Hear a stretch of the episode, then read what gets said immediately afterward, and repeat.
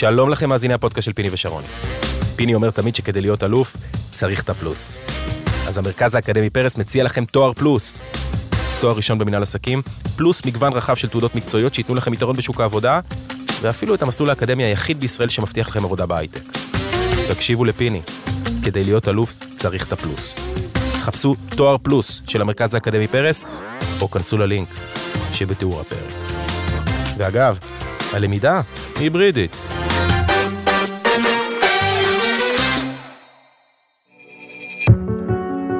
שמעון שבס היה האיש הקרוב ביותר ליצחק רבין, זיכרונו לברכה. בתקופתו במדבר הפוליטי, כעוזר שר הביטחון בשנות ה-80, גם בימי האינתיפאדה, כמנכ"ל משרד ראש הממשלה אחרי הניצחון בבחירות 92. הכי קרוב, עד לרגעיו האחרונים. בספרו חבר הוא מפנה אצבע מאשימה כלפי המסיתים והמנהיגים, שראו ולא עשו דבר. מסמך ששווה לקרוא. חפשו חבר, ספרו של שמעון שבס. המהדורה הדיגיטלית זמינה לכם כעת, הלינק בתיאור הפרק.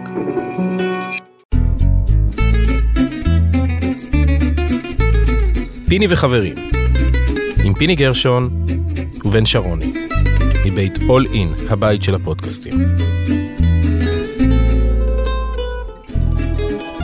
אהלן בן, מה המצב? אין געגועים, אין משהו, אתה... אין, נגמרה הליגה, זהו, שכחת. נגמר- היורו לי, כאילו, אני כבר לא סחורה בשבילך. שכחת, אה? טלפון, משהו וזה.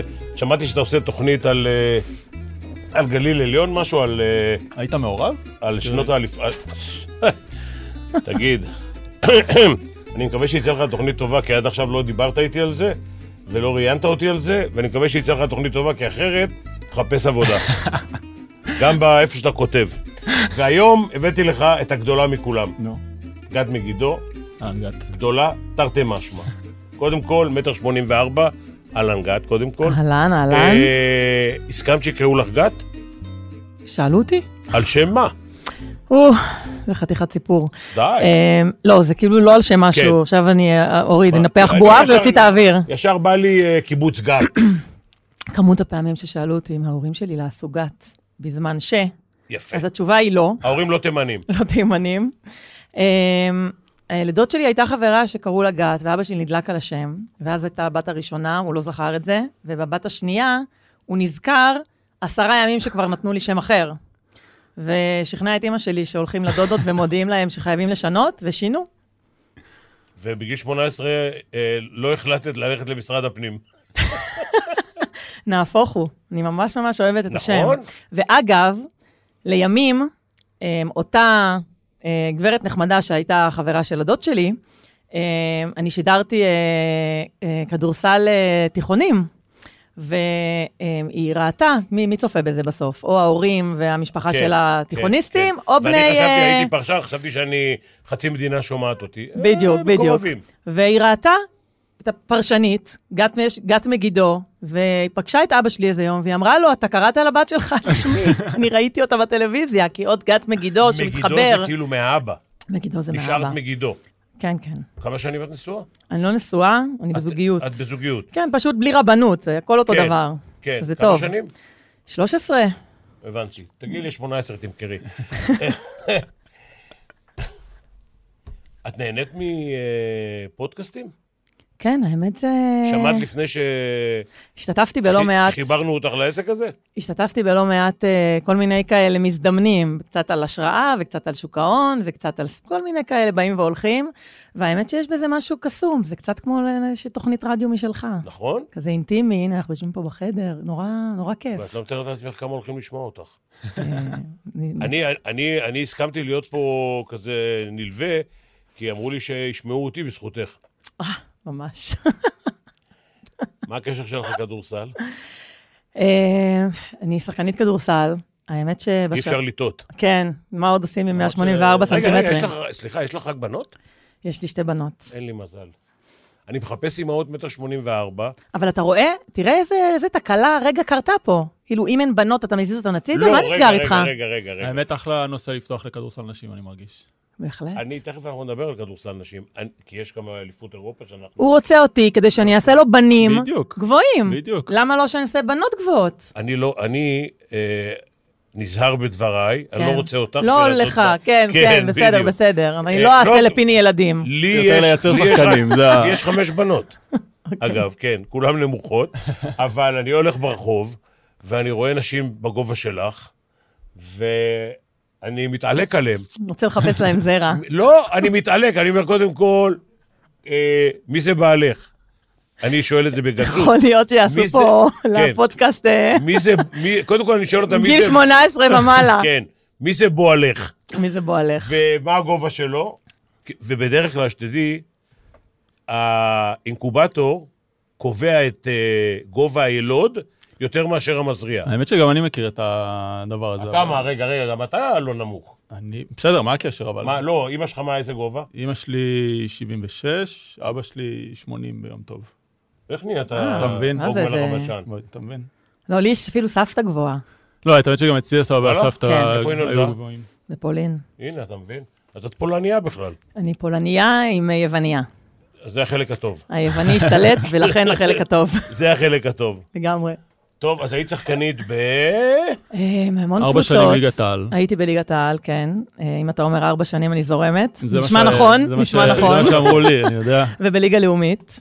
אה, וכמו שאמרתי, לאחרונה עשיתי קאמבק במעבר, נדבר עוד מעט אולי גם על הפיננסים, אז במעבר בין להיות שכירה בפסגות ל- להקים בית השקעות משלי, הרגשתי אוורירי בזמנים, וחזרתי לשחק, שיחקתי השנה בליגה- במכבי רעננה, בליגה לאומית, וחגגתי בו זמנית 40.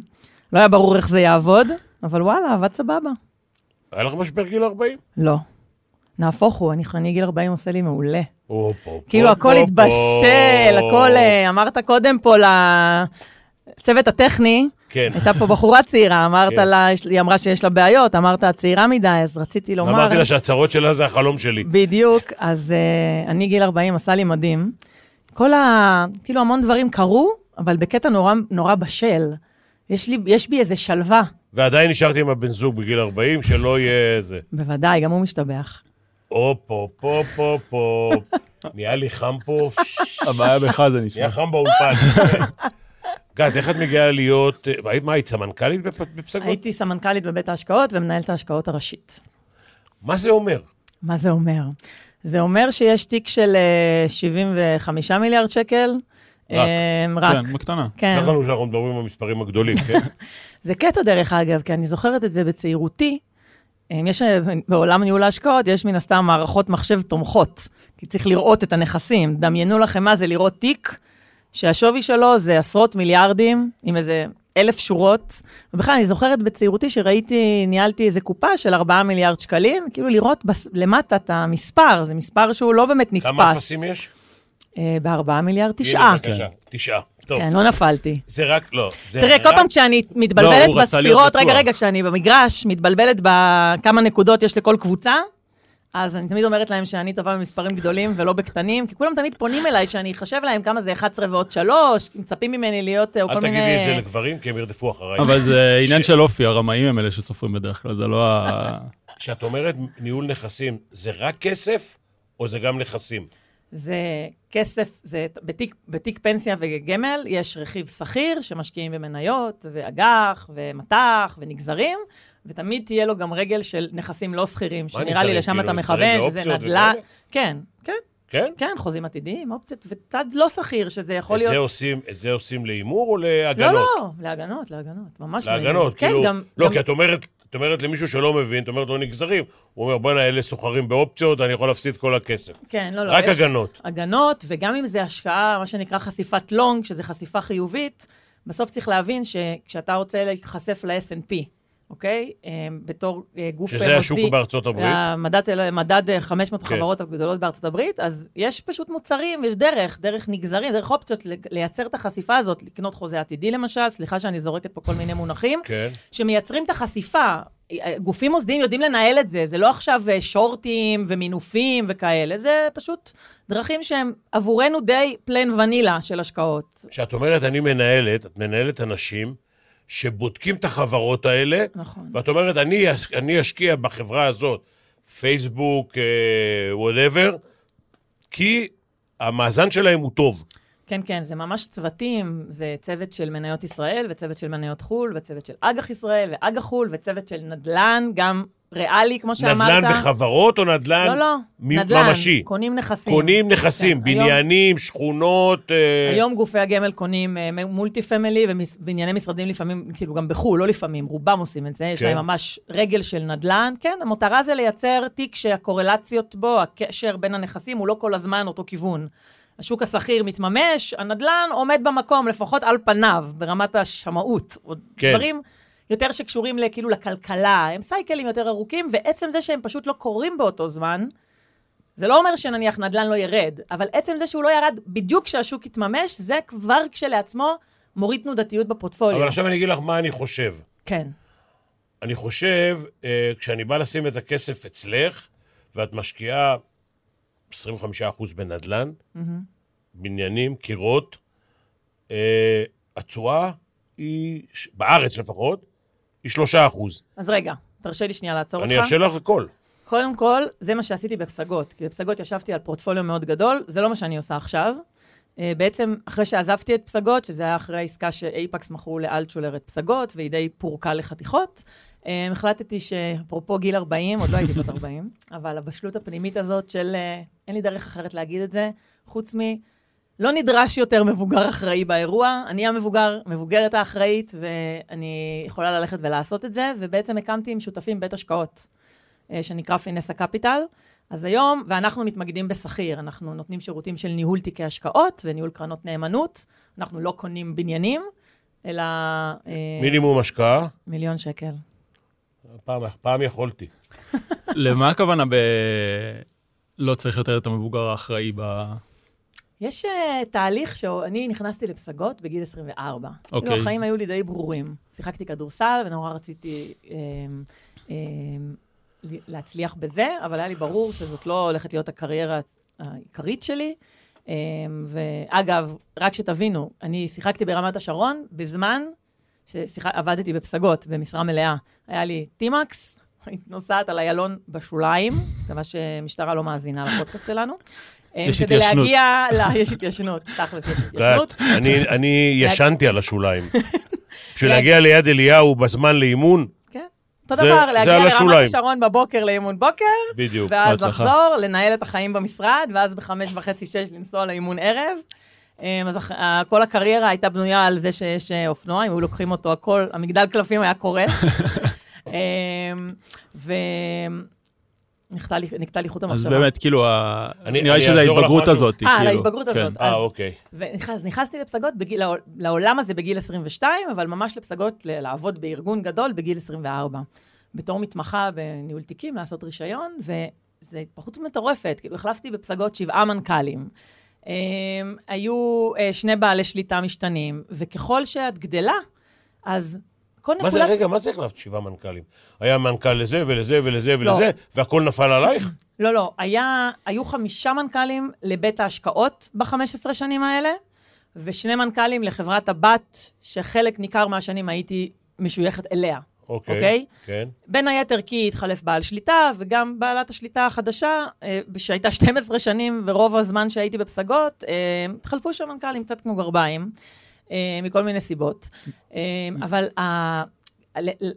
יש איזושהי בשלות דווקא כשזה קורה באותו ארגון. כאילו איזושהי התפתחות אישית של להיות מנהלת השקעות, ואז בתוך צוות, ו- והרבה כסף, ולעמוד מול ועדות השקעה, ודירקטוריונים, ומבקר פנים. כאילו כל הזמן זה כזה עוד ליירס שנוצרים. אבל זה רק בשינוי או בהיחשפות לנדבכים שונים, או גם הפילוסופיות השונות של אנשים גם שמגיעים איתו? פילוסופיות וגם ניהול. כאילו, כשאתה זוטר יחסית בארגון, יש נקודת מבט נורא צרה על החיים, אפרופו צעירות וגיל 40. ואני נהייתי סמנכ"לית השקעות בגיל 34. אגב, שבועיים אחרי שילדתי את בתי השנייה. כן. וזה, כאילו, גודל האירוע הוא מאוד ברור, אבל להיות, אני חושבת שאין תחליף ללהיות מספר אחד. אגב, גם השותף שלי בפינסה קפיטל, רן אטיאס, אה, הוא גם היה סמנכ"ל השקעות בתפקידיו הקודמים.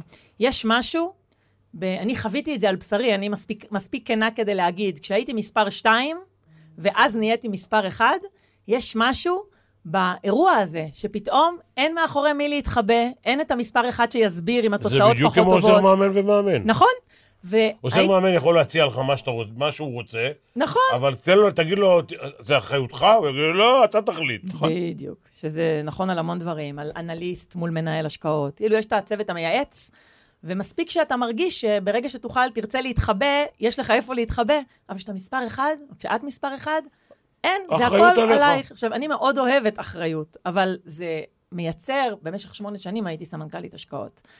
יש עם זה פתאום התמודדויות משתנות. כשנהייתי חברת הנהלה בכירה, פתאום נפתחו בפניי סוגיות שהחברה עוסקת בהן. אני חוזר לזה. מה עזר לך, מה עזרה לך העובדה שהיית שחקנית, שנכנסת לחדר הלבשה, ששמעת מאמן, אף פעם לא שמעת עוזר מאמן, הוא רק אה, אחיתופל.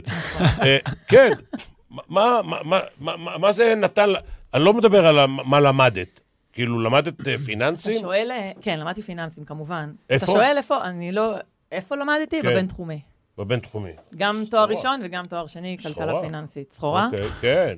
לא, יש לזה... בראשון אבא שילם. תקשיב, אבא כאילו- שלי... השני כבר הרווחת כסף. כן, אבא שלי אה, מאוד עודד אותי ואת אחותי אה, שהוא מה להירשם עושה? בפיננסים. הוא גם היה בפיננסים. שחקן כדורסל. מה? כן. הוא גם היה שחקן כדורסל כזה, לא, אה, ליגה כזה... מי? לא סמי. לאומית. לא, זה אח של אבא שלי. סמי היה שחקן שלי. כן? טה-דה-דה-דה! טה-דה-דה-דה! היה שחקן שלי בביתר. כן. גדול. אז... אה, אתה לא מכיר אפילו, אה? לא. יאללה. ממש. חיים שכאלה, ממש, ממש. אוקיי. אה, עוד פעם נקטע לי. לא, כי אם היית. אומרת לי, סמי, הוא האח של אבא שלך, כן. אם היית אומרת נכון. לי שהוא הפיננסר, הייתי היית אומר לך, אה, לא יצאת מה... לא, לא, אבא כן. שלי איש פיננסים על אמת, אבל מה שרציתי להגיד זה שהוא מאוד עודד אותי ואת אחותי ללכת לעשות תואר. גם אחותך עוסקת בזה? לא, לא. היא עשתה איתי את התואר, אבל היא הלכה לכיוונים שונים מה לחלוטין. היא עושה? סליחה? היא מתעסקת ב... אה, יש לה ולבן זוג שלה מרכזי אה, למידה, לעזור לילדים, טכנולוגיות למידה. אה, אחלה. חינוך של מורים ומאמנים יופי. כן, יופי. ההרצאה שנתתי לך, תשלחי לה גם. בסדר. אני בטוחה שהיא גם מכירה אותם. אה, אוקיי. אבל רגע, תן לי להגיע לפאנץ'. יאללה. אני צריכה לשמור פה על פוקוס, קשה לי. אמ, הוא שילם את התואר, לא יודעת, 30 אלף שקל אז, היום הרבה יותר. ותלה את התעודה שלו, של התואר השני, בשירותים שלי ושל אחותי. אני. בטוחה שאתה תאהב. גדול. בדיוק. וזה די מצחיק, כי הי- היום שנינו מבינים שהוא כנראה לא בטוח שמה שהוא חושב היום על כמה זה גאוני לתלות את התעודה בשירותים, שהוא באמת חשב אז, היה חצי הומוריסטי, חצי תיזהרו מהאקדמיה, מהמסגרות, ממה שהולכים ללמד אתכן. אני, אם אני תולה את התעודה שלי בשירותים, הבנות שלי מפסיקות ללכת לבית ספר. ואגב, אפרופו ההרצאה שהראיתי לך, כן. אני עדיין חושב, אני חשבתי כל הזמן, שהבית ספר די מפריע לאנשים להיות יצירתיים ולהתקדם. העולם מפריע לאנשים להיות יצירתיים. הכל מקובע מדי, נכון? כן? ו- ובן אדם... דרך אגב, בבית ספר תיכון ויסודי, אף אחד לא דיבר איתך על פיננסים, ואת תנהלי יום אחד את פסגות, ויהיה לך אה, בית השקעות, אף אחד לא... אפילו לא כיוון. תראה, זה לא מקצוע בכלל. אז זהו, אני, האמת היא שאני חושבת שזה מאוד חריג, אבל אני למדתי במגמה של יחסים בינלאומיים עם כלכלה מוגבר. אני לא יודעת אם זה עוד קיים, אבל בפועל, בדיעבד, אחרי שעשיתי את התואר הראשון, הבנתי שלמדנו או קורס, או שני קורסים של מיקרו ומקרו על פני כל שלוש שנות התיכון, טוב, שזה הזיה. זה לא משנה, זה כן. עדיין הזיה, כאילו עקומת ביקוש והיצע, אפשר ללמד בחמש דקות ולהבין את זה. אבל זה כן ישב, אבל מה שהכי ישב זה החוויה עם אבא. תראי, לגדול בבית של, של, של השקעות. אבא שלי קנה לי את ספר הבורסה למתחילים, שזה ספר כזה שמלמד מה זה. מניה, מה זה אג"ח. כן. יש על זה הקדשה. שנת 91, הייתי בכיתה ג'. זה השנה שהיה נפילות? לא, מלחמת המפרץ, לא, זה מלחמת המפרץ. 91. מתי היו הנפילות כן. של ה... הוא התנצל בפניי לאחרונה על ההסללה, נכון? כי אה. תמיד אומרים על נשים שמסלילים אותם ל- למטבח, מסלילים אותן כן, לדברים, אז כן. הוא הסליל אותי, איך הוא שילינג ל... כן, לזה. לזה. את- קודם כל את צריכה להודות לו. לגמרי. ב', אה, אה, עברת ממנכ"לות בחברה גדולה, ואני לא, מנכ"לות. אני, אני לא אשאל כמה, כמה הרווחת שם, אבל אחרי שבועיים ואחרי לידה, את הולכת פתאום לפתוח עסק, נכון, עם שותפים, אבל זה ערימה, זה שק גדול על הכתפיים. אז ככה, קודם כל, הבנות שלי כבר גדלו קצת, אז אחת בת שש וחצי ואחת בת שמונה. לא עכשיו, אני מדבר איתך על כן, לפני שש אני- שנים. אה, לפני שש אה, שנים לא עברתי. לא, את- את פינסה קפיטל פתחתי לפני שנתיים. שנתיים, עכשיו ילדות ארבע, חמש, כן. לא משנה עכשיו. כן, הלו, כן. אחריות כלכלית. את הולכת לפתוח עסק. כמה עובדים יש לך? אנחנו ארבעה. ארבעה עובדים. אה, זה לא הרבה. כל אחד 50 אלף שקל בחודש? תראה, משרד, ברור, אה, יש מלא הוצאות. זה... אני זוכרת שראיתי את הארנונה, אמרתי, "אה, מה קורה? מה, איפה המשרד? בהרצליה פיתוח. אתה מבין? כן. פתחת משרד, 200 אלף שקל הוצאות, לפחות. תראה, קודם כל, אה, לי זה הרגיש, בקונסטלציה שזה התהווה עם השותף שלי ועם השותפים הפיננסיים שלנו, שזה המנהלים והבעלים של קרן הגידור איון, זו אחת מקרנות הגידור הגדולות בישראל, גוף מאוד רציני שקיים מעל 15 שנה, עם אנשים מאוד רציניים, ונתחבר למה שאמרתי על אין כמו להיות מספר אחד, כל השותפים בפינסה הם אנשים שבעצמם מנהלים השקעות בפרונט. אני חושבת שכאילו במובן מסוים זאת ה... זה מה שרציתי שיהיה במסדרונות. בסוף, אם אתה עושה תוצאות, אתה גם מוכר. אבל כאילו להיות מאוד עסוק בדבר שלשמו התכנסנו. בגופים גדולים, גדולים, אגב, לפעמים בלי ברירה, הדבר הזה נורא נורא מעורפל, כי יש כל כך הרבה במה לעסוק, כל כך הרבה משימות.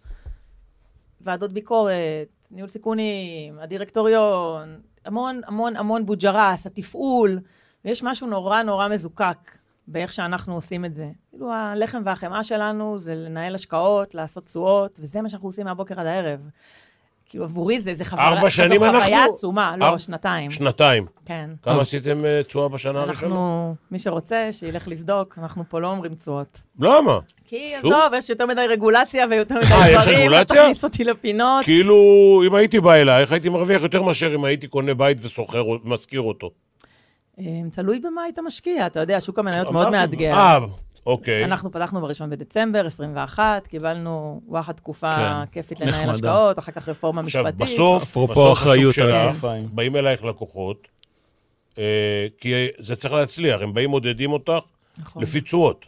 חד משמעית. אבל זה- בעיניי זה השאלה הכי קודמת שקוף. יותר. כאילו, בפסגות את מנהלת כסף של אנשים שאת לאו דווקא מכירה, ופה כן. פתאום את מגיעה. מישהו... כן, כאילו, נכון. את מדברת איתי על תיקים של מיליון שקל, זה אנשים שאת אשכרה כאילו צריכה לשכנע אותם עכשיו, מחר בבוקר. פתחת כן. כאילו בית עסק, את צריכה לשכנע אותם, תביא, כאילו, תביא את זה הכסף. דרך אגב, נגעת בנקודה מטורפת, כי זה באמת נכון, בפסגות, בטח כסמנכ"לית השקעות, כאילו הכסף, ההר כסף יושב, מנהלים אותו. לפחות מודאג. יש אנשים אחרים שמודאגים מזה, וגם הם שכירים בסוף. ובאמת פה, זאת יצירה. דיברת על יצירתיות, זו ממש חוויה של יצירה. ואגב, אני מאוד מגלה על עצמי שגם אה, כל מיני דברים שבדיעבד אני מבינה שגרמו לי בפסגות להצליח, שזה בעצם איזושהי רוח יזמית, שגם כשאת שכירה, אכפת לך מזה, כאילו זה שלך ושל אימא שלך. זו רוח מסוימת שהייתי מביאה איתי סוג של ביום-יום. כן, ודווקא, וזה לא כשהיה לי חלום שיהיה לי משלי.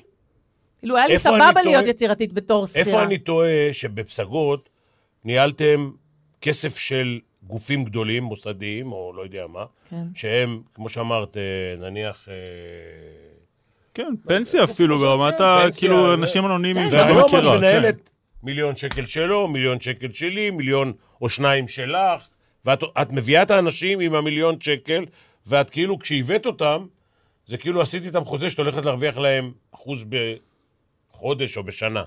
כן, בעסק הזה אתה יודע שאף אחד לא מבטיח תשואות, אבל כן, אבל זו... קודם כל זה הביזנס. סוג של אחריות. זה- בוודאי. כן. הייתה אחריות גם לנהל מיליון עמיתים בפסגות, ויש אחריות מאוד גדולה ללקוחות בפינסה, וכן, זה מאוד מאוד פרסונלי.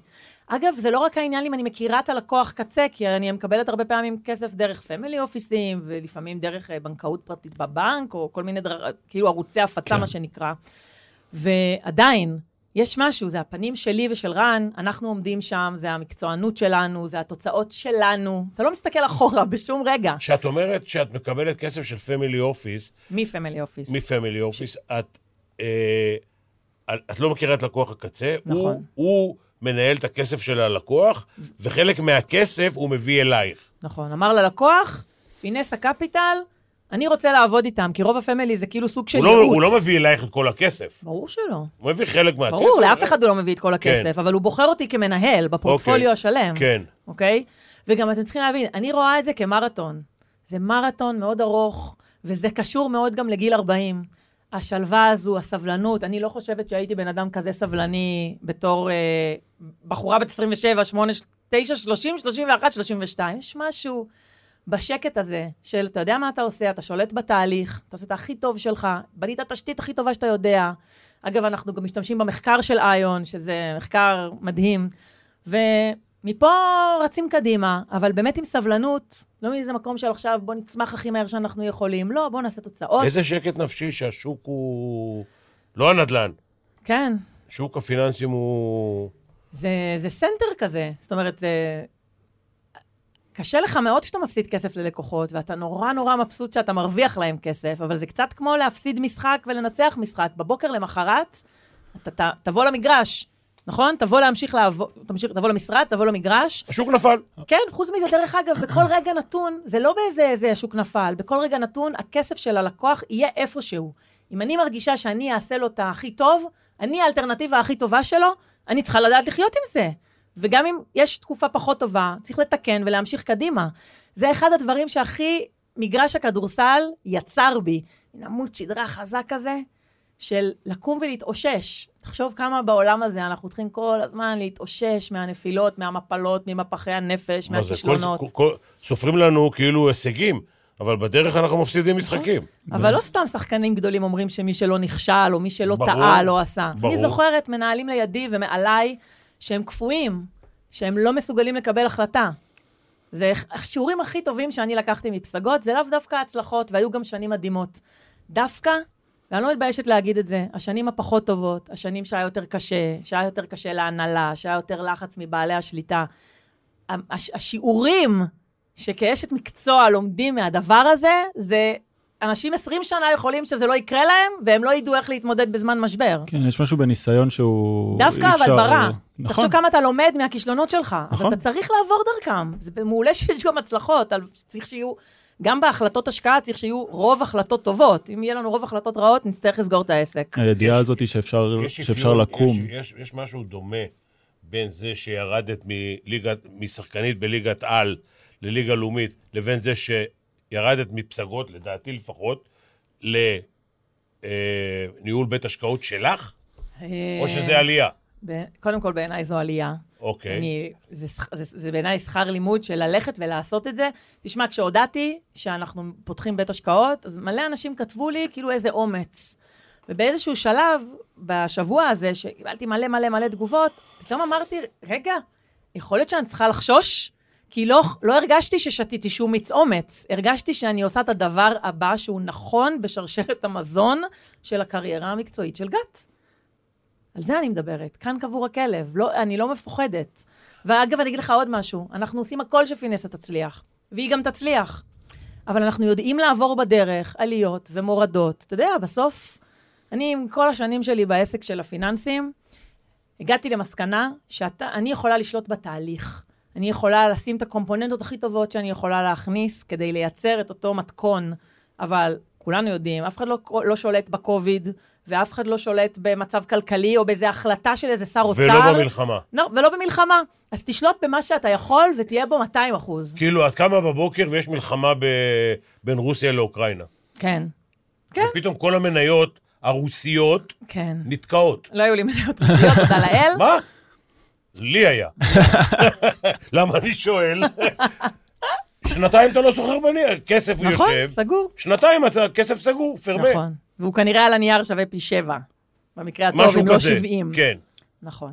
כן, אבל לא, אנחנו... לא, אבל את כאילו, את. קמה בבוקר ליום חדש, יש מלחמה, יש, אה, לא יודע, פתאום יש 31 טריליון חובות בארצות הברית, העולם יכול להזדעזע. אם אה, לפני יומיים לא היה זה, פתאום השוק... אה, כן, לטוב ולרע. יש איזה עולם שלם, זה נכון לפרוט פה את כל פילוסופיית ההשקעות, אבל זה פיזור, וזה באמת הבנה, מחקר מאוד מעמיק, והבנה של, אמ, אתה יודע, של לקוחות הפועלים. אנחנו אגב גם, יש לנו תיק, אנחנו, רוב התיק שלנו זה בעצם חשיפת לונג, ואנחנו עושים גם שורטים, כאילו אנחנו מנהלים, עושים, משתמשים בכל מיני כלים אה, קצת יותר מתוחכמים, אבל כן, אתה יודע, זה חלק, מ, חלק מהעולם. אז אני הוא... מקודם אמרתי לך לגבי כדורסל, ואני רגע חוזר לזה. כן. כי אני, אה, אני מלמד את המאמנים שלי ללמד את השחקנים הצעירים, לס- ללמד אותם, ללמד את הילדים, איך ייראה הכדורסל בעוד חמש או עשר שנים, כי לפני חמש כן. שנים, או לפני עשר שנים, הוא לא היה אותו משחק.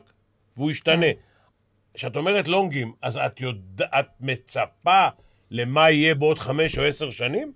תראה, שוק ההון לא רץ לחמש או עשר שנים. בוא נודה על האמת, זה בכלל לא קשור, אגב, אפשר לנהל שיח שלם על ישראל ועל התוצאות בגמל שבודקים אותם 12 חודשים, אבל הן מופיעות בעיתון כל חודש, וכמה זה מפריע למנהלי השקעות להיות מי שהם.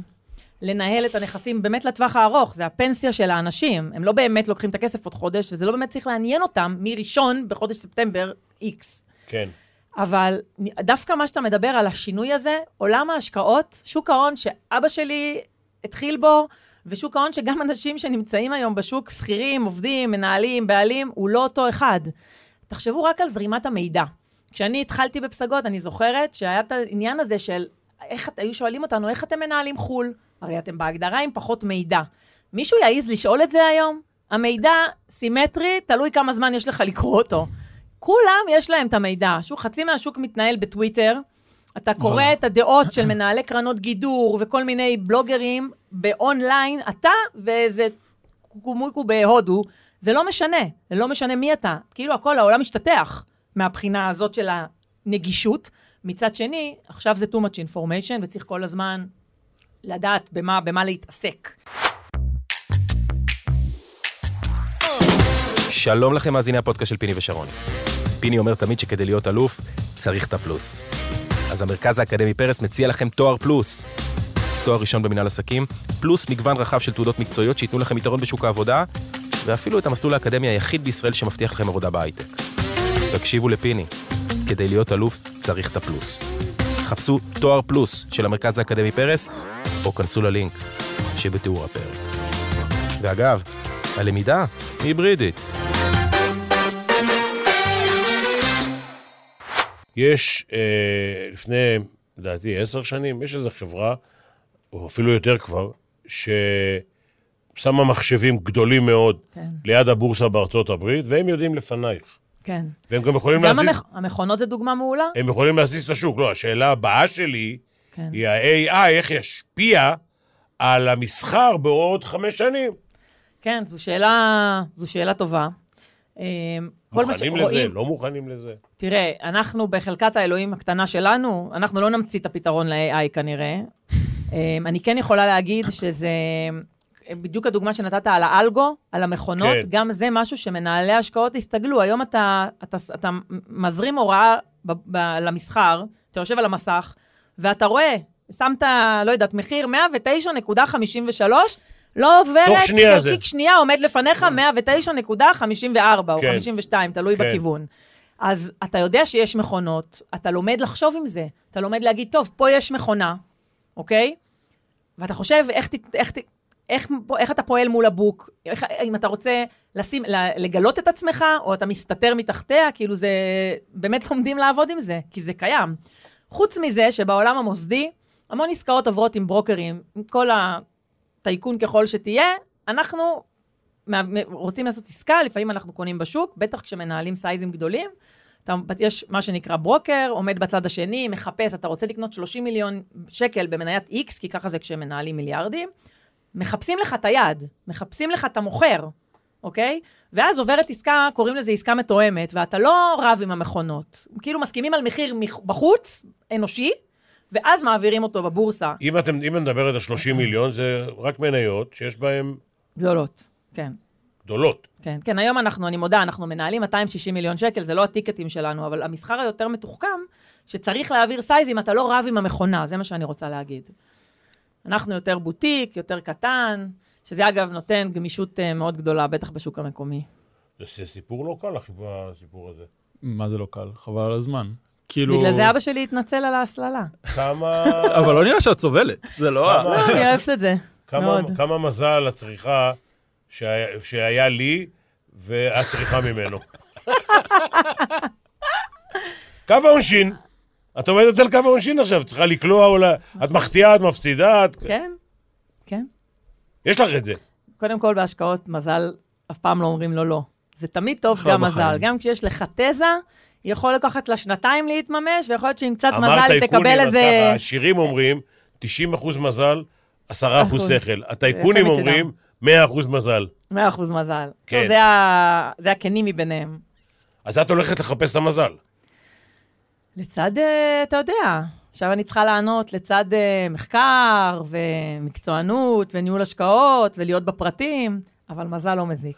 האם אה, אנץ או גנץ, שיש להם חברה מסוימת, שהם חושבים כן. שהיא תרוויח, ויש להם משהו מאחוריהם, פטנט או משהו, הם, הם פונים אלייך, אומרים, בואי תשקיעי אצלנו, את בעולם, הכסף. אז בעולם, את העולם הפרטי, בתפקידים הקודמים, בהחלט כן. היום אנחנו רק במה שכבר הגיע לבורסה.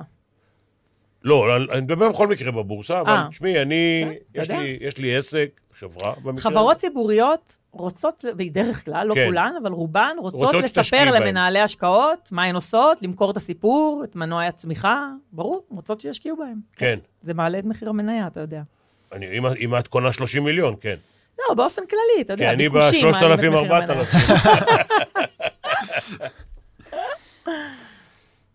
כן.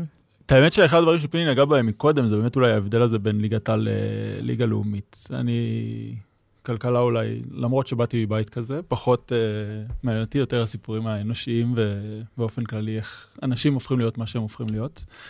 ובעיניי אולי דווקא זה גם יכול להיות איזושהי מראה מעניינת לקריירה העסקית שלך, במובן שמצד אחד בליגת העל אני מניח שמי שבפרונט הם בדרך כלל הזרות, ואני מניח נכון. שעל העמדה שלך ממש על מגיעות. העמדה שלי, לגמרי. לא מעט זרות. נכון. ופתאום בליגה לאומית את מקבלת את הבמה גם בתור מי שאולי אין לה תחליף בהקשרים האלה. אגב, ליגה לאומית אין זרות. אין זרות. אה, אין בכלל. זרות? כשאני הת- התחלתי, הייתה טינה שרפ, שיחקה בהפועל תל אביב איתי, אשתו של דרק. אבל אחריה כבר לא היו זרות, וזה וואלה. 20 שנה. אין אתה מכיר זרות. את הסיפור של 2004? אתה לא מכיר. דרק אחרי הסל שלו, הוא ישב על הספסל וצעק, טינה, I love you. טינה מלכה, איזו אישה. איזה שחקנית. תשמע מדהים. וואו, איזה יכולות. אני זוכרת, הייתי מסתכלת עליה בתדהמה. תראי, הבן אדם אבל אחרי... כן, מה שאתה אומר, טוב. כן, את זה אפשר להשוות. את העניין הזה של, אה, של לעבור ממפלצת ללהיות קטן ולהיות ש... טוב, עם- כאילו, זה ממש, זה לא, בעיניי זה לא, כמו שאמרתי, זה לא שינמוך. אה, זה בחירה להוביל, כן, חד משמעית. אתגרים חדשים יכול להיות. בדיוק, הקטע הוא ש... כאילו, הקטע הזה של לסגור כל הזמן, אתה, להיות הזנב, ואני לא מתביישת, אני בליגת העל הייתי הזנב, זה במובן מסוים, את מתאמנת נורא קשה, וזה בסדר, זה הטופ, כאילו, היה לי נורא נחמד להיות שם, אבל יש משהו בחוויה שצריך בקריירה אה, לקבל את הסיפוק של אני עשיתי. זה בסדר בתוך קבוצה, אבל זה שלי, אני אקח על זה אחריות, אני אדע לאבד את הכדור ולהפסיד את המשחק, ואני אדע לקלוע את העונשין ולנצח את המשחק, וזה יהיה אני. זה לא מישהו אחר, זו אני. ובחוויה האישית שלי, אני לא כל כך יודעת אחרת. אמ, זה... אני רוצה להיות שותפה פעילה. מאחר ולא היית מאמנת, אז אני אשאל אותך, מה זה יצירתיות בשוק ההון? אני חושבת שיצירתיות באופן כללי, זה, זה מתחלק גם בשוק ההון, זה מאוד מאוד בולט. אגב, זה גם מאוד נכון במגרש הכדורסל, זה הרי בסוף צריך לקבל המון החלטות בזמן אמת. והחלטות החלטות אין. איכותיות. נכונות, החלטות לא רק החלטות. איכותיות. נכון, החלטות אנחנו מקבלים בכל מקרה, גם כשאנחנו. לא מקבלים, נכון, אנחנו מקבלים. נכון. כמה החלטות מאמן לגמרי. מקבל במשחק? גם כשהוא לא משנה, כמה החלטות... וואו, לא, הוא כמות צריך מטורפת. פה להוכיח את הנקודה. נו. כן. 200 250 החלטות. גם כשמאמן לא מקבל החלטה, זו החלטה. בניהול משחק, ברור. הוא מקבל החלטה. גם כשמנהל השקעות לא משנה את הפורטפוליו, יפה. זו זו החלטה. החלטה. גם כשהוא בעו"ש, זו נכון. החלטה. כן. הכל זה החלטות. כן. גם כשבאתי לפה, זו החלטה, הייתי נשארת בבית, זו החלטה. אין ויכוח. אנחנו בעצם מקבלים מיליון החלטות ביום אני מבקש על זה. אחוזים מכל כסף שייכנס מהתוכנית ואילך. מהפודקאסט ואילך, אני מבקש אחוזים. הלפני ואחרי של פינס הקפיטל. איפה אז- היינו? אז היינו בהחלטות, בהחלטות. ביצירתיות. אז אני חושבת שהיכולת להחליט בזמן אמת, במצב של אי-ודאות, אגב, זה, דיברנו על השקט הנפשי, ההבנה שאתה לא יכול לדעת את מה שעוד לא קרה. וזה שבסוף יבוא לקוח ויגיד, איך לא ידעתם ש... אוקיי? יש איזה שלב שמפסיקים להתגונן, כי לא ידענו ש... כי באמת לא היה ידוע. והיו לנו הערכות. ופעם הערכות נכונות, ופעם הן לא נכונות, ופעם הן צפויות, ופעם הן פחות צפויות, ואולי אפילו מפתיעות מאוד. אבל ההבנה הזו של... זה בדיוק מתחבר ל- לעשות את הכי טוב שלך, לעשות את ה-best effort, לשמור את כל הכלים אבל בסוף, בדבר הזה שהוא אינו ידוע, אוקיי? הוא אינו ידוע. ואז אני חושבת שהחלטות בזמן אמת, טובות, זה מאוד מאוד חשוב, כאילו היכולת הזאת לחתוך, לעשות ככה או ככה, כי באמת כל דבר זה החלטה. והדבר השני, זה לחשוב מחוץ לקופסה. ומה זה אומר על לחשוב מחוץ לקופסה? כי כולם אומרים שהם חושבים בגדול מחוץ לקופסה, אבל הם כלואים בתוך הקופסה בפועל. זה לנסות כל הזמן לאתגר את התזה. כאילו, לנסות לראות איפה השוק טועה, או אולי איפה הוא צודק ואתה מצטרף אליו. אה, יש המון, זה, אה, זה כל כך הרבה ניואנסים, לנסות להיכנס לראש של בעל שליטה, ולחשוב אה, שנמצא בדיסטרס, באיזושהי סיטואציה בעייתית עם החוב שלו, ולנסות לחשוב מה הוא חושב. מה הוא יכול לעשות כדי להגן על ההון, כמה הם עושים הכל כדי לחלץ את ההון שלהם בסוף, ולא ישר להגיד, רגע, זה מסוכן, בוא נלך אחורה. כי המון פעמים, זה גם מאוד קשור לגוף גדול, לעומת גוף קטן שאני בעלת הבית, של הלס... שאין את ה... כל מיני אה, חסמים בדרך של ה politically, לא יודעת אם politically correct, אבל של ה... איך תעבור בוועדת השקעות, כן, שקנית... התנהלות עתידית כזאת או אחרת. כן, שאנשים רוצים לנקות מעצמם, והם לא רוצים את האחריות. ופה זה, כמו שאמרתם, זה, זה פרסונלי, ואתה הרבה, אני הרבה יותר אני משוחררת רוצה בזה. לדעת, רגע, נכנסתי לעניין הזה של הוועדת השקעות. כן. יש לך ועדת השקעות? לא. יש בפסגות. בגופים גדולים יש ועדות בגופים השקעה. גדולים יש ועד- כן. מה זה אומר? שיש 15 איש, או עשרה? לפעמים גם חמישה, לא, לא, זה לא בדרך חשוב, כלל בין חמישה לשבעה. שבאים אליהם, אומרים להם, תקנו בנק לאומי. לא, לא, לא. זה ועדות אלא? שעושות אלוקציה, הם בעצם... מה הם עושות? אלוקציה, אלוקיישן, כאילו את, ה... אוקיי. את המלמעלה של טוב הפורטפוליו. שבא- מה טוב שהבאנו אותך. כן. מה אחוז המניות, אמ, אמ, מאשרות עסקאות פרטיות. כשאתה קונה בניין, אתה מביא את זה לוועדה. אוקיי. אתה לא מחליט לקנות בנק הפועלים והולך לוועדה לשאול. הם לא, מתער... לא אמורים להתערב בנכס בודד, הם בקושי מקבלים תזכירות על ענפים. תראו, בעולם הגמל יש כל כך הרבה רגולציה, שוועדות השקעה יש להם 25 נושאים בוועדה קצרה, ורובם זה מלא מלא דברים משעממים, שצריך לאשר, ואספות כלליות, נורא. אוקיי. אבל זה עבודה, אין מה לעשות. זה... אוקיי. אמ, ו... ולכן, מה שהן עושות זה כמו הדירקטוריון אה, מכוון את הספינה, הן מתחת לדירקטוריון, תחת המדיניות שהדירקטוריון יצר, צריכות בעצם לפקח, אה, אה, לקבל ממנהל, מנהלי השקעות דיווח מה הם עשו, זה כל שבועיים מתכנס ועדות השקעה בגופים מוסדיים גדולים.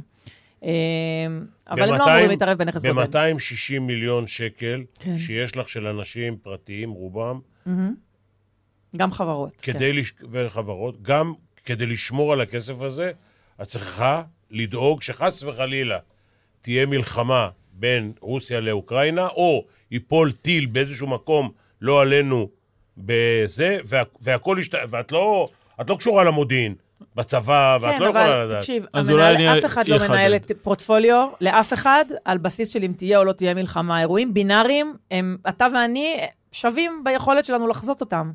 זה לא הסיפור. ואולי ברמה. היומיומית, לא, אבל כאילו... איפה את תהיי, ש- רגע, איפה את תהיי שונה מ... יש, בוא נגיד שיש רק עשרה גופי השקעות, ואף אחד לא זה, ורק את תשמרי על האופציה שחס וחלילה קורה משהו והשוק נופל ב-20 אחוז. אז את תהיי חריגה. תראה, מי שם, אתה צודק, אבל um, אני פחות מאמינה במודל של uh, לנסות לקחת איזה פינה, שאולי בסיטואציה מסוימת תשים אותי מקום ראשון, ואני כאילו אקנה את עולמי. אני מאמינה ב... ב, ב באמת, לא עכשיו בשבוע הקודם, אני צוחקת קודם על המחקר וזה, נורא על שיטת מה שנקרא בוטום-אפ. למצוא את העסקים, את החברות הנכונות, להיות מאוד מאוד בברזלים של מה שקורה בהן, ועם איזושהי ראייה ארוכת טווח, מה מנועי הצמיחה שלהם. אגב, חלקם יכולים להיות, בהקשר למה שאתה אומר, אה, חסינים למיתון, למשל, או נהנים ממלחמה. גם השוק לא, כמה שהשוק נהיה מהיר בטירוף בשנים האחרונות, וכאילו נורא מהר מגיב לדברים. משתנה. אם אתה מהיר החלטה, אז גם כשקורה משהו, תיקח את הרפורמה המשפטית. כן. הדולר עשה וואחד מהלך. גם אם לא קנית ביומיים הראשונים, יכולת לחשוב שאם תצטייד בדולרים, זו הגנה לא, לאירוע, אוקיי? אז כן. אותו דבר, לקנות חברות אה, של אה, ביטחון ו- וציוד תעשייתי. יש, יש כל מיני דברים שכבר כאנשים שעושים השקעות, כמו שאתה יודע להגיב, המאמן של הקבוצה השנייה עולה באזורית מסוימת, אתה יודע איזה פתרונות יש לך לדבר כן. הזה, אז אתה יודע, גם לנו יש מלא תרחישים, ויש כל מיני סוגים של פתרונות. אז שאלה קשה, אז, העני- ה- ה- אגב, בגלל זה אמרתי, העניין הוא הלא לקפוא. שאלה קשה. מה השאלה הקשה? אני כל הזמן, כשהדולר יורד, הנגיד קונה דולרים. עכשיו הדולר עלה בעשרה אחוז, משהו כזה, 3.30 ל-3.70 ו... כן, משהו כזה. כן, מעל 3.70. הוא הרוויח עשרה אחוז, המדינה הרוויחה עשרה אחוז על הכסף. מהמם. למה לא מוכרים? הדולר אה, עולה, הדולר עולה, הוא מעלה את הכל. כל היבוא עולה, נכון. המחירים עולים, הפסטה שמביאים מאיטליה עולה. אז ה- הכל. סוחרי המטח הספקולנטים ישרפו אותו, זה לא עובד ככה, הוא לא יכול, הוא לא יכול באמת למכור. כאילו, הוא, עשה את זה בקורונה, ב-2020, היה כל המוסדיים, וואו, אתה מסבך אותי במושגים שאני לא רוצה... אוקיי, הכי פשוט, הכי פשוט. סיטואציה אובייקטיבית שקרתה להמון גופים מנהלי פנסיות, שכתוצאה מזה שהם החזיקו חשיפות לאותו S&P 500 למשל, כן. שדיברנו קודם, בכל מיני נגזרים, היו צריכים, אה, אה, הבנק, היו, חייב, היו צריכים לקנות דולרים, בסדר? לא משנה למה. אוקיי. אבל ממש, כאילו הבנק מתקשר, עכשיו אתה צריך להתכסות בדולרים, ולא היה, לא היו דולרים, לבנקים לא היה איך לקנות דולר, והדולר הגיע ל-3.9, 3.92 אוקיי. איפשהו, ואני ידעתי שזה זמני, וכולם התקשרו לבנק ישראל ואמרו לו, באמא שלך תמכור, והוא נלחץ, כאילו, לא נלחץ, נלחץ, אלא הצליחו ללחוץ עליו לעשות את זה, כן. והוא מכר, והדולר, אחרי שהכל האירוע הסתיים, הדולר חזר בחזרה כל הדרך למטה. לא כל הדרך. לא מדברת על עכשיו, אני מדברת על 2020, אה, חזר אוקיי. יפה מאוד למטה. אוקיי. והוא כאילו החזיר את עצמו לסיטואציה שעכשיו הוא צריך לקנות כדי... עזוב רגע את מה שקורה עכשיו, אתה שואל למה הוא לא מוכר. כן. אוקיי, כי מחכים לו. כן? כן, אני חושבת שזו סוגיה קצת מורכבת, כאילו, למאזינים, בלי אה, זה, אבל מחכים- כן. מחכים שהוא... זה לא עובד. זה לא עובד אה, הסיפור. לא. דרך אגב, גם אפשר לטעון עם זה שהוא קנה, זה מה שחיזק את הדולר. אין על זה לא, ודאות. הוא קנה... הוא קנה כי היה צריך... כי, כי הוא קנה בשביל לחזק, אוקיי? הוא כן, קנה בשביל לחזק, כן. אבל כי השקל היה מאוד חזק. אין לו עניין עם הדולר. כן. השקל היה מאוד חזק, מסיבות טובות, אוקיי? עכשיו השקל חלש. כי כולם הולכים לקנות דולרים. נכון, אבל הפתרון זה לא שהוא אה, ימכור דולרים. לדעתי לפחות. הבנתי. אז אה, החכמנו לפחות... גם אה, לא חושבת שהוא במקור כנראה ממש היה צריך לקנות. איפה יש פה צ'יינג' קרוב? פה ממול, לא? תאמין לי שאם הדולר צריך ללכת לארבע מסיבות של אה, כאוס, זה שבנק ישראל ימכור, לא יגרום לו לא ללכת לשם. אני לא. אומרת שהוא ילך לשם, אני רק אומרת שהיד הזאת של בנק ישראל, למה שנשמעת אה, לכם גדולה, בשנה- זה בשנה לא- משלוש שלושים ללכת לארבע זה וואחד אה, דרך... כן, לא, לא, אני לא... זה כבר ספקולטיבי כאילו. אכן. מה עם היורו בסקט? תנו קצת כבוד לכדורסל הנשים. בואו נדבר על יורו יאללה. מה? כמה את מעורבת במה שקורה היום בכדורסל לנשים? אמ, חוץ מזה שהיינו באותה ועדה של דווקא של גברים. לא, היא גם עסקה בנשים, אבל כן, כן. הכאב, הפצע כן, של. עשינו, כן. עשינו איזה משהו. תרמנו, תרמנו תרמנו למדינה. חלקנו ל... כן. תרמנו חלקנו לנושא. המתאזרחים, כן. כן. אמ, אני לא ממש אה, חיה ונושמת את ליגת העל. מן הסתם, אני משחקת בלאומית, אז אני יודעת מה קורה בלאומית. אוקיי. אני יודעת מה קורה ביורובאסקס, כי זה בהחלט מעניין אותי ומרגש. את הולכת לראות. כן, בוודאי. יופי, את לוקחת את הילדות? אה, הילדות קטנות עוד. לא, אני לוקחת, אני רוצה. וואלה? כאילו, התוכנית זה לקחת, כן. יפה. כן. אה, בעלך? בעלי בעניין? היה בא למשחקים שלי. אה, גם לא? השנה, כי הוא היה צריך להיות עם הבנות, אבל... כן. אה, אבל... הוא בעניין כאילו, וזה, מבין קצת? הוא מבין. כמה הוא בעניין של כדורסל הנשים, אני מצטערת, אני לא יכולה לשקר. אתה יודע, אוקיי, הוא בעניין כן, שלי. בסדר. לא ממש בעניין של כדורסל. הנשים, אבל הוא מאוד היית אוהב שומרת ספורט. טובה. זה... לא, אני, אני, אני הייתי הרי, לא הייתי מוסר לאף אחד. אבל משחקים שלא הייתי קולע איזה 20-25 נקודות, הייתי אומר שמרתי. שמרתי. אבל בחיים לא שמרתי. לא יודע איך מזיזים את לא, לא, הרגליים. יקירי, אני סקוררית, אנא, אנא. בגיל יאללה. 20 הייתי שומרת טובה. היום בגיל ליגה לאומית 40 עושה אני לא, 25 נקודות. בדיוק. תביא את הכדור הזאת. עד איזה גיל צחקי שתהיי בריאה? זה עניין של זמן, אני לא יודעת. מה, את מרגישה טוב? את באה, עושה כושר אני וזה? לא, טפו, טפו, טפו, וואלה, כושר טפו. טוב? אני חיה. די. את בת 30, בקיצור. שמעתי, היו. מצקצק כרגיל בעניינים שלי בספורט, בכדורסל מצקצקים. כן, כן, היא תצליח, היא תעמוד בזה, זה יעמוד בעומס. מפרקת? וואלה, מפרקת? אני חושבת שכן. יאללה. תמיד אה, אפשר יותר טוב. תמיד יש לי אי נוחות, כי תמיד אפשר יותר טוב. זה נכון. אבל לא, בוודאי... יש גיל שזה... לא, לא, אני לא מפורקת. הגוף עוצר אותך. תודה לאל, אני איני מפורקת. טוב, אז רגע, בואי נלך רגע לכדורסל הנשים. כן, אז אה, נבחרת ישראל... שהביאו שתי כן. מתאזרחות, וכנראה שהם יצליחו. תראה, יותר הנבחרת... ממה שהצליחו עד היום. אה, קודם כל, יש נבחרת מאוד צעירה. אוקיי. אה, וגם חלק מהמשחקים יהיו בארץ. נכון. מה זה חלק? לא, החלק הבית של- הבית של ישראל. הבית של ישראל יהיה פה. כן. הן עדיין, אני חושבת, צריכות לעשות, אה, זאת אומרת, אה, ניצחונות וכולי, זה יהיה בגדר אה, הפתעה חיובית. אה, כמובן שאני חושבת שקודם כל בכדורסל או בספורט, בכל משחק נתון, הכל פתוח. ואני חושבת שזה, כאילו, זו חגיגת כדורסל. ואני דווקא חושבת בהקשר הזה, אה, שנורא מסקרן אותי, ואני לא באיגוד, אני לא יודעת את התשובה לזה, אולי לך יש את התשובה. איך אה, ש- שמו המון כסף בכזה אירוע, בצדק, בעיניי לפחות, וזה באמת מאוד מאוד חשוב, ואני רואה שהם מנסים לפרסם ולתת לזה הד. מה הדבר הבא? כאילו, איך לוקחים את האירוע הזה, אתה היית חלק, אני פיני, אגיד לך. באירועים כאלה, אני אגיד לך. איך הופכים את זה אני אגיד ל- לך, ל- אני אגיד לך, אני אגיד לך. קודם כל, צמיחה של שנים? קודם כל, התמיכות, התמיכות, הטורניר הזה, מלבד, איגוד הכדורסל משקיע בזה כסף, כן? אבל גם uh, מנהל הספורט וכולי וכולי. וגם אתנה, ואני לא יודע, כל הזה. תקשיבי, ואני אומר את זה כבר שנים. אני אומר, אם אתם נותנים כסף, לכל אגודה שמקבלת כסף, שתביא 300 ילדות לשחק כדורסל. לפני זה, אל תוציאו שקל. והבעיה, שמוציאים שקל ויותר לשחקניות זרות, לזה.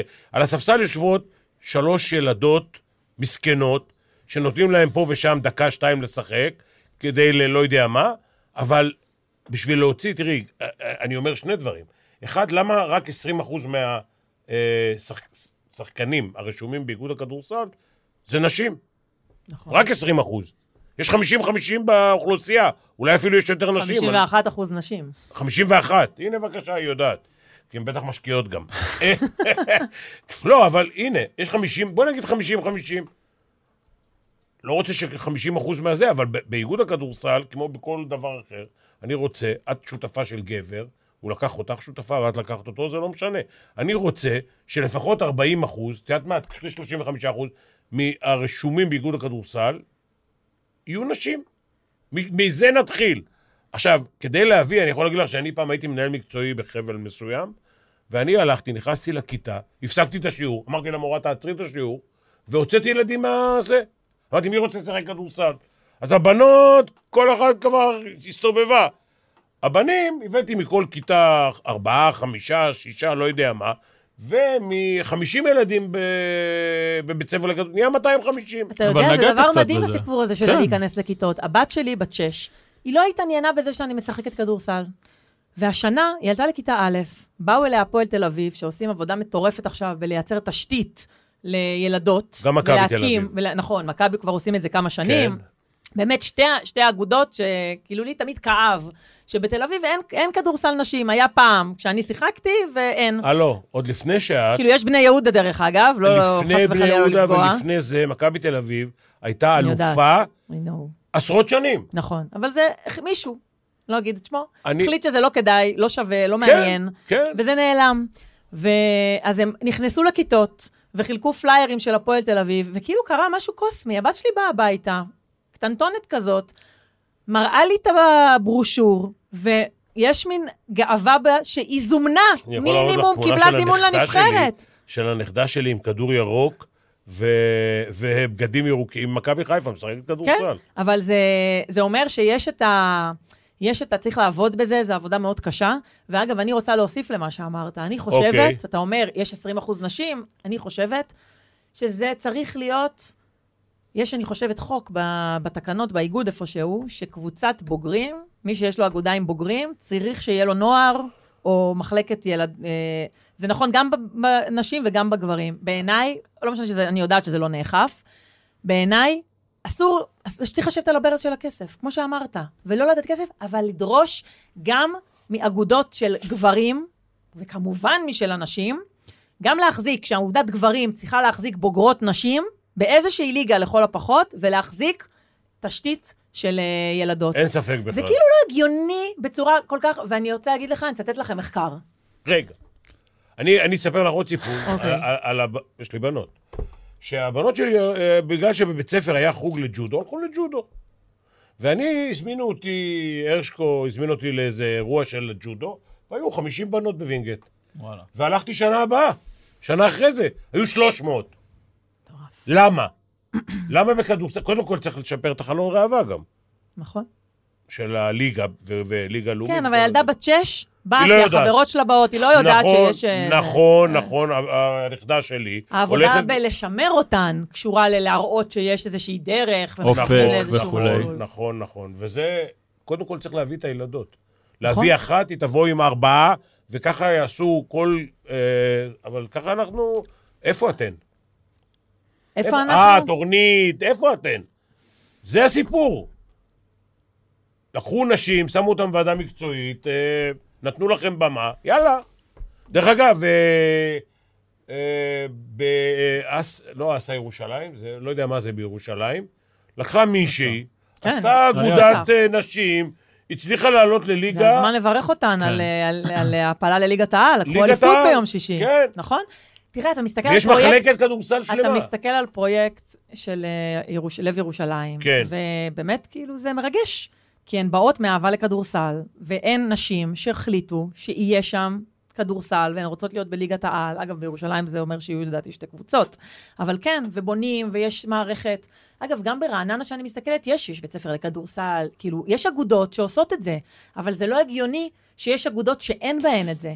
כאילו, יש בזה משהו שהוא מאוד מאוד רקוב, או מאוד מאוד מעוות. לא יכול להיות שתהיה קבוצה בוגרת, אבל לא מייצרים שחקניות. אתה יודע, אגב, למטה, כאילו... למטה זה כמעט ללא עלות, כי הילדים, הילדות, נכון. משלמות כסף. אני רוצה לתת, לך, לתת לכם נתון.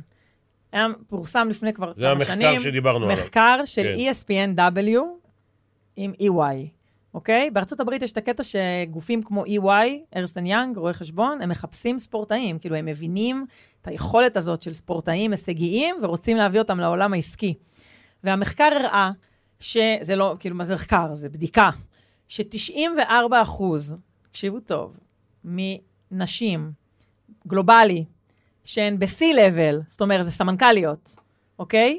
גלובלי, 94 אחוז מתוכן עשו ספורט בגיל נעורים, אוקיי? וכנראה שלא כולן היו בספורט אולימפי, כי זה לא מסתדר. ברור שלא, מה, אחר זה, כך עולה. זה נתון מטורף. כאילו, אני אומרת, הורים אמורים להקשיב לזה, ובמקום למנוע מהילדות שלהם ללכת לספורט הישגי, לדחוף. לדחוף אותן. נכון. והם בדקו את התכונות אופי הבולטות של אותן אה, נערות, וראו ביטחון עצמי, יכולת הובלה, מנהיגות, החלטיות, התמדה, כאילו כל מה שאני רק מנשקת את הרגליים של מי שמבטיח עשו לי את זה רק בנשים, את המחקר? שיש את זה לבנות שלי. רק את המחקר עשו רק על נשים? כן.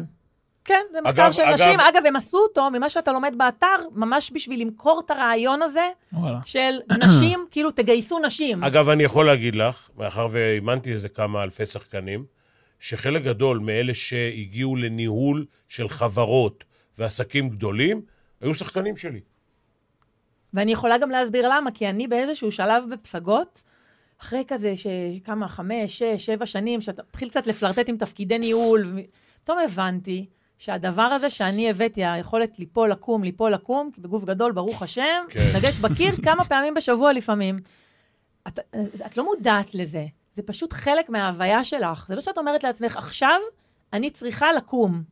לא, את פשוט קמה, את מתאוששת הרבה יותר מהר, לא מנשים אחרות, מכל מי שנמצא לצ... לבק... ל... ל...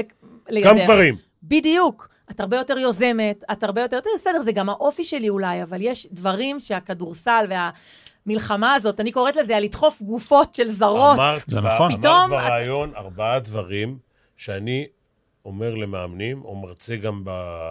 לגופים אה, זה, אמרת מחשבה מחוץ לקופסה, אמרת יצירתיות, אמרת יוזמה, וצריך אומץ לעשות את שלושת הדברים האלה. וכשיש לך את זה, מספורט כמובן, אתה בעסקים איש מצליח. מה נאמר, אם קלעתי לדעתך, איי, איי, איי. קוראים לזה משל, מה שהיה צריך להוכיח. אתה זוכר את זה במבחנים במתמטיקה? כן, אני גיאומטריה. לא פחות. פחות. לא אולי בן. קצת, כן. לא הייתי בבית ספר. בסדר, נו. תשקר. לך שאלות? תשקר, נו מה. יום חמישי יש אה, זה. לא, שהיית בבית ספר, עזוב, שלא... הייתי בבית יהיה- ספר. רגע, ביום לא חמישי יהיה. חצי גמר, כאילו, החצי גמר בטוח יהיה, של כן. המונדליטו, כן. ויהיה הפועל תל אביב ויהיה דרבי? לפי מה שאני מבין, הפועל תל אביב זה לא... לא קשה. זה לא אותה שעה? הבנתי לא- שיש לא איזה עניין ישימו- סביב זה. דחו ברבע שעה את המשחק כדורסל, מן הסתם את הכדורגל אי אפשר לדחות, אבל וואי, עדיין וואי, זה- וואי. כדורגל. שמונה וחצי. אז תשע ורבע כאילו? הפועל תל אביב לא. הסכימו לזה. אני? לא יודע... לא הסכימו לשחק בעשר בלילה. לא, רצו להזיז את זה לרביעי. כאילו להקדים את זה לרביעי. כי הם שיחקו אתמול, מכבי לא. נכון. הבנתי. אה, אז אנחנו עושים אה, איזה תוכנית אחרי המשחק הזה, וזה? זה מה ש... זה הדיבור. יאללה. טוב. למה אחרי? אולי תוך. כדי. תוך כדי. כן. בסדר. גת, היה לי כיף. גם לי. באמת, יחסית ל... לדברים אחרים שאני עושה. יחסית לאישה. לא! סתם, למה. אמרת כזה דבר? אני צוחקת. חס וחלילה. מותר לי להגיד על עצמי.